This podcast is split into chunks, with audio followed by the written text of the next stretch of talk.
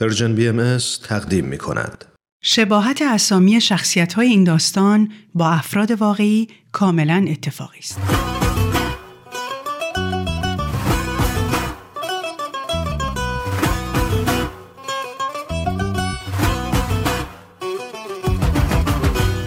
پاورقی های من و صحبا قسمت نهم وقتی رسیدم فرودگاه فهمیدم که پرواز شیراز تهران نیم ساعت تأخیر داره و من کلی زود رسیدم. بد نبود. تونستم برم بشنم توی تریای فرودگاه و یه قهوه قلیز بخورم که گیجی دیشبم بپره و بیدار شم. بعد یه روزنامه خریدم که با اخبار غیر واقعیش حوصله‌مو سر برد و گذاشتمش همونجا که نشسته بودم. و به جاش مشغول تماشای آدمایی شدم که خیلی واقعی با هم خدافزه می‌کردن.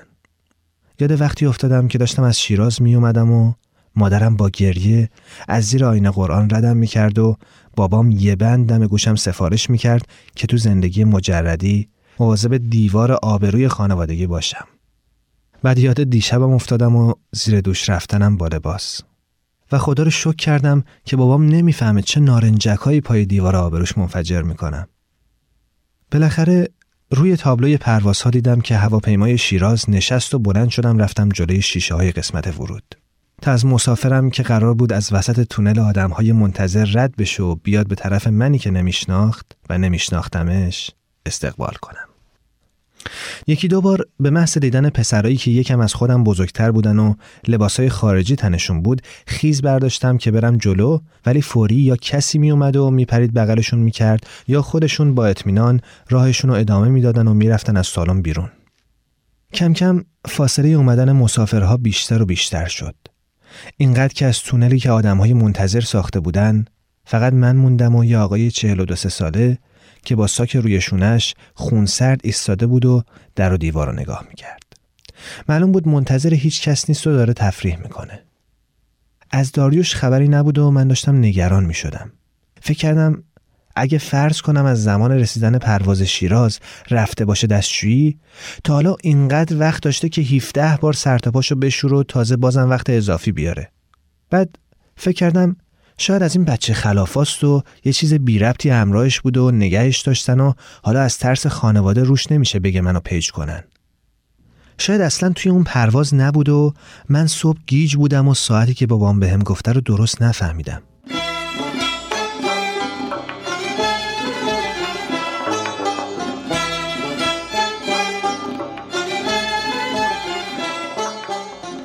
دوباره یه سری مسافر جدید نمی‌دونم از چه شهری اومدن و رفتن و از کسی که بخواد داریوش هم و اسقر باشه خبری نشد.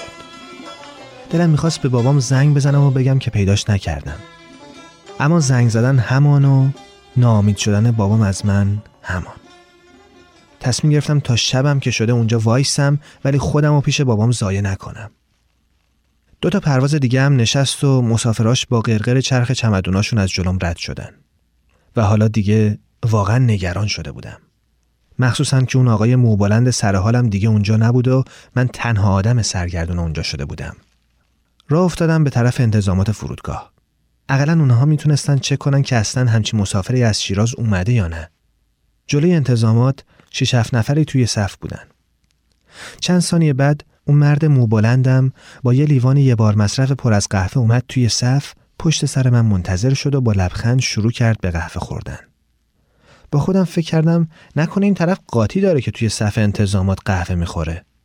این بود که با اخم زل زدم به موبایلم و شروع کردم به بالا و پایین رفتن توی گزینه زنگهاش که یه دفعه یکی با هم تماس گرفت. از بدشانسیم زنگ موبایلم افتاد روی یه آهنگی که دیشب با بلوتوس از یکی از بچه ها توی مهمونی گرفته بودم. در حالی که سعی می کردم به چشمهای متعجب آدم ها توجه نکنم نگاه کردم به صفحه موبایلم و دیدم ایداد شماره خونمون از شیراز. نمی‌خواستم جواب بدم چون نمی‌دونستم به بابام چی باید بگم. ولی زنگ کوتاه نمیومد و یه بند می‌گفت تلفن می‌زنم جواب نمی‌دید. اون آقا هم که با مای دوم اسبی در حال قهوه خوردن بود به من میخندید که مثلا آره دیگه. داری از دست یکی در میری که جواب نمیدی. چاره ای نبود. گوشی رو آوردم دم گوشم و دگمش رو فشار دادم. بابام گفت چشم شما روشن. گفتم دل شما روشن. گفت همش گفتم نکنه این پسر سرش با گوشش بازی کنه و دیر برسه. گفتم نه بابا جان اتفاقا نیم ساعتم زود رسیدم. گفت گوشی رو بده بهش. گفتم به کی؟ گفت به کی؟ به داریوش دیگه. پسر نکنه مستی. گفتم الحمدلله این یه وصله به ما نمیچسبه. و توی یه صدم ثانیه یاد دیشبم افتادم. بعد نمی‌دونم یه دفعه از کجا به ذهنم رسید که بگم اه کجا رفین فکر کنم رفت از شویی و بعد یه جوری که مثلا بابام فکر کنه تا همین الان کنار پسر امو اسقر بودم صدا زدم داریوش جان؟ که دفعه اون بابا با موهای دو مسبیش گفت جانم. گفتم نه با شما نبودم. طرف با لحچه عجیبش گفت اوپس آخه اسم منم داریوشه. بعد بابام از اون طرف خط گفت این سیابازی ها چیه با هم در میارین؟ و به کسی که کنارش بود گفت نگفتم اینا به هم بیفتن ما رو می‌ذارن سر کار. گوشی رو بده به داریوش پسر.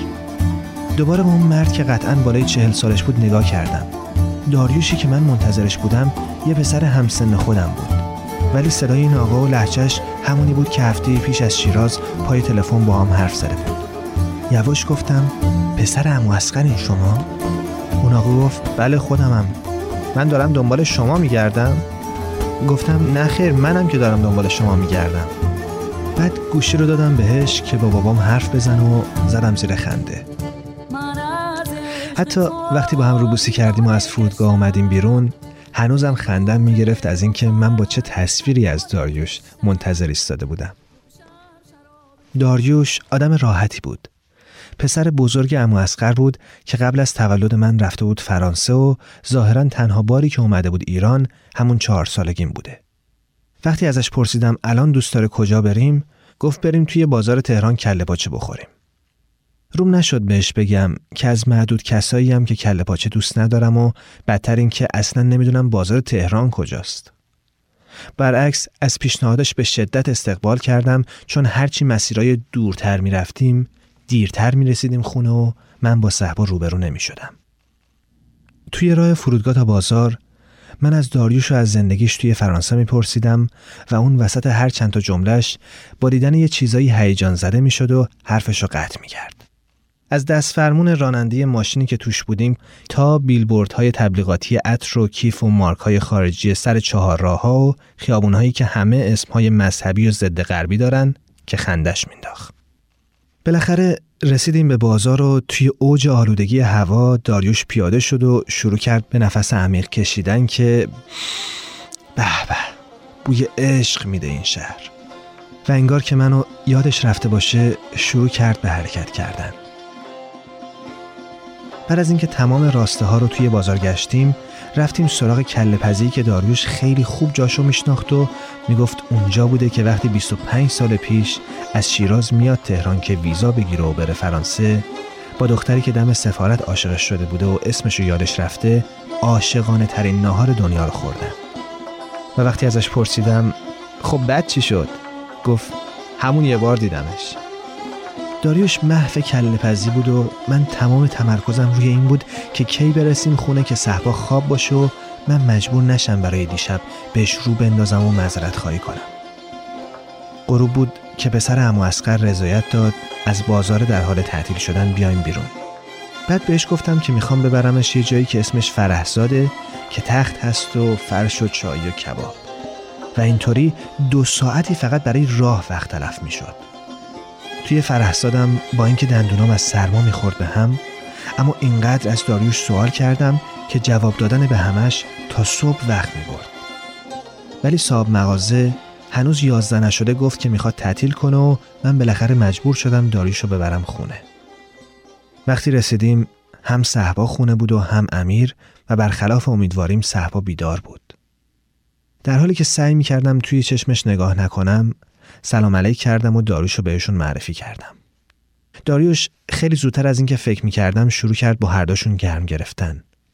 و من که به بهانه مرتب کردن رفته بودم توی اتاقم صدای صحبا و امیر رو میشنیدم که بعد از شنیدن چیزایی که داریوش با صدای خیلی پایین براشون می‌گفت از خنده روده بر می‌شدن بعد صحبا برامون یه تشک و ملافه اضافی آورد ازش تشکر کردم و خوشبختانه خودش سری رفت بیرون و من باز از زیر مذرت خواهی در رفتم.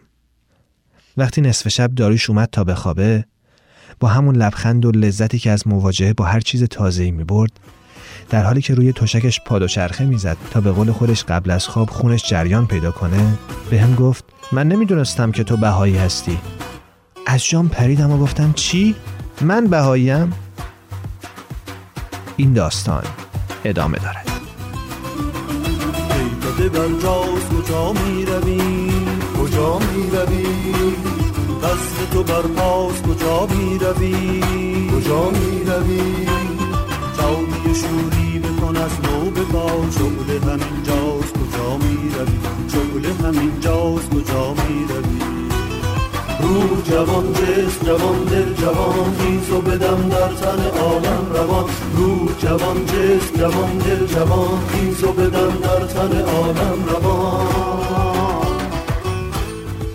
این برنامه کار مشترکی بود از نویسنده شبنم کارگردان شاهراخ اجرای متن ایمان ضبط صدا بهنام صداگذاری و میکس نهایی شبنم با تشکر از رادیو نسیم و استودیوی رادیو فرکانس دیزن